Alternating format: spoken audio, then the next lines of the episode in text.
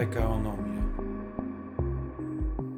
Sporo się zmieniło od czasu naszego poprzedniego spotkania. Świat się zmienił, rzeczywistość się zmieniła i postrzeganie przyszłości chyba też się zmieniło. Razem ze mną jest standardowo już Ernest Pytlarczyk, główny ekonomista naszego banku. Witam Cię, Ernest. Witam Ciebie i wszystkich słuchaczy. No właśnie, zmieniło się postrzeganie przyszłości, jeśli chodzi o ekonomistów? Chyba znacznie. Tak, zmieniło się. Może tego jeszcze w liczbach nie widać, dlatego że ten scenariusz nie jest jakoś tak bardzo ostro określony. Poruszamy się właściwie w dwóch scenariuszach. Takim bazowym, który oznacza, że no jest wojna za naszą wschodnią granicą, inwazja Rosji na Ukrainę i to jest taka wojna, ja nie jestem geopolitykiem ani ekspertem militarnym, ale taka wojna dość tradycyjnym tego słowa znaczeniu, z dużymi bardzo stratami ludzkimi. To, co widzimy teraz, to są sankcje. Sankcje, które nie obejmują sektora energetycznego. Dlatego ten drugi scenariusz, który na razie nie jest bazowym i jak y, widzimy działania polityków na zachodzie Europy, na razie niewiele wskazuje, że będzie scenariuszem bazowym. To jest scenariusz, w którym po prostu zatrzymany jest jest handel surowcami energetycznymi z Unią Europejską, z Europą. A co by to oznaczało dla Polski? Droższy gaz, droższa benzyna?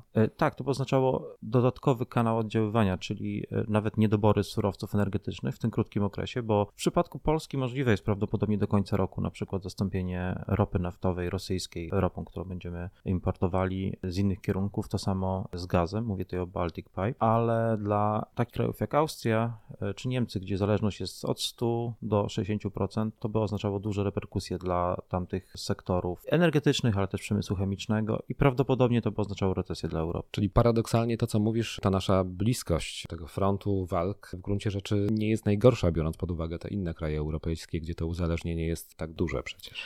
Tak, no tutaj ta dywersyfikacja jednak od kilku lat następuje i być może będą e, jej efekty, także to jest taka strategia, która jest tutaj w Polsce realizowana dość konsekwentnie. Poruszyłeś ten wątek kraju właściwie graniczącego ze strefą konfliktu. I to jest coś, co rozpala wyobraźnię ekonomistów. Jedni mówią, że no to będzie taki czynnik, który będzie tutaj powstrzymywał kapitał przed napływem, inwestycje i tak dalej, i tak dalej, ale mówiąc szczerze, przypadki takich krajów, które były przy strefie konfliktu, raczej przeczą temu, żeby to był taki czynnik, który będzie paraliżował te kraje na długo. Przypomnijmy sobie Republikę Federalną Niemiec, która graniczyła z najeżoną rosyjskimi wojskami Republiką Demokratyczną Niemiec i to był kraj, który się bardzo dobrze rozwijał. Mamy Koreę Południową, gdzie jest ta linia demarkacyjna między no właściwie dwoma krajami w stanie wojny. Tajwan to też jest taki przypadek kraju, który właściwie no, czeka na inwazję tak, od tych kilkudziesięciu lat. Więc to nie, jest, to nie jest absolutnie czynnik, który my byśmy widzieli jako taki destabilizujący. Istotne jest to, że jesteśmy rzeczywiście w NATO i tak będziemy postrzegani. Dodatkowo z tego koszyka ryzyka wypadła de facto Rosja, więc te inwestycje, które mogły być kierowane do Rosji, one będą kierowane do na przykład takich krajów jak Polska. No to, co mówisz, brzmi dość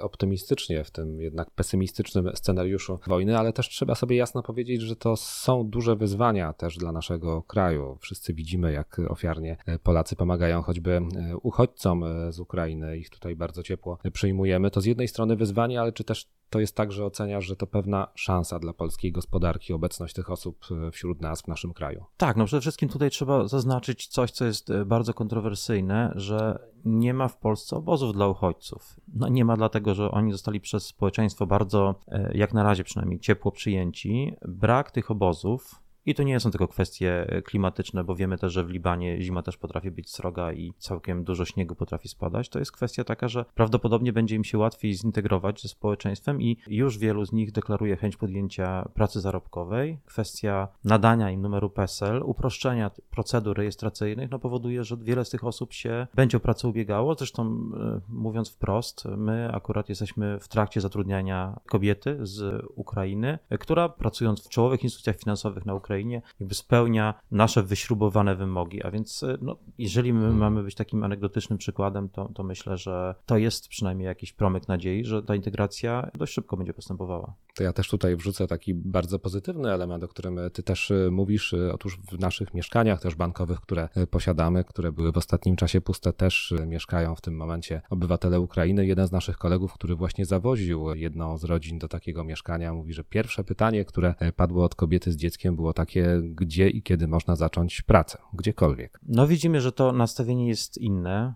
E, nie wiemy oczywiście, jak wielu tych uchodźców zostanie w Polsce. Część będzie realokowana, ale no jednak Polska jest jest tym krajem, który zdecydowanie najwięcej przyjął tych uchodźców. Zresztą ich motywacje są takie, że wielu z nich chciałoby jak najszybciej wrócić do Ukrainy. Pytanie, czy to będzie możliwe, realnie patrząc, zaznaczając, że ja nie jestem ekspertem na tym polu, y, no nie jest to bardzo prawdopodobne, że oni tam szybko wrócą. No tak, wojna niestety ciągle, e, ciągle trwa. Trochę porozmawialiśmy o tych takich pozytywnych aspektach tej trudnej sytuacji, ale też widzimy dość namacalnie te trudne aspekty związane choćby z polską złotówką, z polską gotówką. Przecież wiemy, że już był taki moment, y, kiedy była bardzo słabo wyceniana, teraz jest trochę lepiej, ale widziałem też, i to będzie może znowu dość pozytywne, Twoje analizy, z których wynikało, że za jakiś czas złotówka ma szansę powrócić do takich poziomów, jakie były mniej więcej przed tym okresem wojny. Tak, ja myślę, że to jest ta pierwsza faza reakcji, która jest taka bardzo paniczna i złoty tutaj padł ofiarą. Zresztą pojawiła się taka dziwna dyskusja, e, moim zdaniem temat e, kompletnie zastępczy szybkiego wprowadzenia euro. Jest to podyktowane chwilą, a właściwie zaraz złoty jest 30 groszy mocniejszy, a to jest decyzja, która miałaby charakter taki długookresowy. Ja już nie mówię o tym, że to jest e, decyzja, która by spowodowała, że Polska była dużo bardziej wystawiona na różnego rodzaju szoki idiosynkratyczne. A takim szokiem na przykład są problemy z transformacją energetyczną. No, Finlandia miała taki dziwny szok, jak Nokia miała problemy, a więc no, to są takie szoki, w których bardzo źle sobie gospodarki radzą, które są w wspólnym bloku walutowym. No teraz mamy też Litwę, kraje nadbałtyckie, gdzie inflacja jest e, blisko 14% i stawiamy takie pytanie, jak sobie te kraje poradzą bez polityki monetarnej, a z wszelkiego rodzaju stymulacją fiskalną, a więc może być bardzo mocna korekta, jeżeli chodzi o ścieżkę wzrostu gospodarczego w takich krajach. Odpuśćmy ten temat, myślę, że on nie jest do końca poważny w tym momencie i absolutnie zastępczy. Złoty myślę, że będzie korzystał na tym, jak zobaczymy, jaka będzie trajektoria polskiego wzrostu gospodarczego, a e, dużo wskazuje na to, że no my gospodarczo się wybronimy.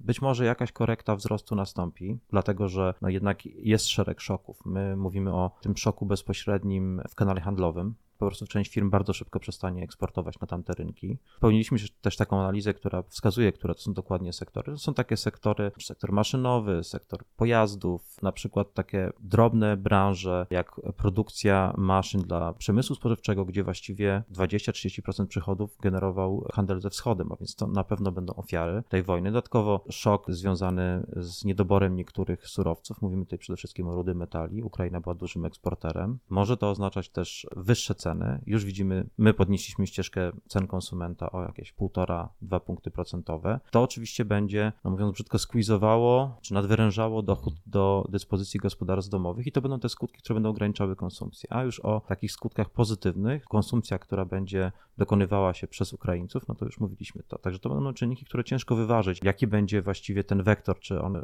spowoduje wzrost PKB, czy spadek. My na razie skłaniamy, że jednak te efekty negatywne przeważą, ale te dane, które dostaliśmy teraz o sprzedaży detalicznej i liczenie w ogóle tych uchodźców, no sugeruje, że ten efekt może być prokonsumpcyjny też istotny. A jakbyś tak mógł ocenić, co może najbardziej zdrożeć w najbliższym czasie? Czy to będzie żywność, czy może ubrania, czy jeszcze coś innego, na przykład elektronika, bo łańcuchy dostaw są zaburzone, na co byś stawiał? Tak, rzeczywiście te łańcuchy dostaw, to jest słynny przypadek Ukrainy jako producenta neonu i wpływu na produkcję półprzewodników. Okazuje się, że to jest dość istotne i w Europie Zachodniej dla produkcji szeregu dóbr, samochodów, elektroniki i tak dalej. Ja myślę, że największym zagrożeniem w najbliższym okresie to jest wzrost cen artykułów pierwszej potrzeby i żywności, dlatego że to będą te artykuły, które będą po prostu konsumowane również przez uchodźców, a dodatkowo dodajmy, że Ukraina, Rosja to są duzi producenci i nawozów sztucznych, które wpłyną na proces produkcji rolnej, ale też są dużymi eksporterami kukurydzy, pszenicy. Polska jest krajem samowystarczalnym, jeżeli chodzi o produkcję żywności pod bardzo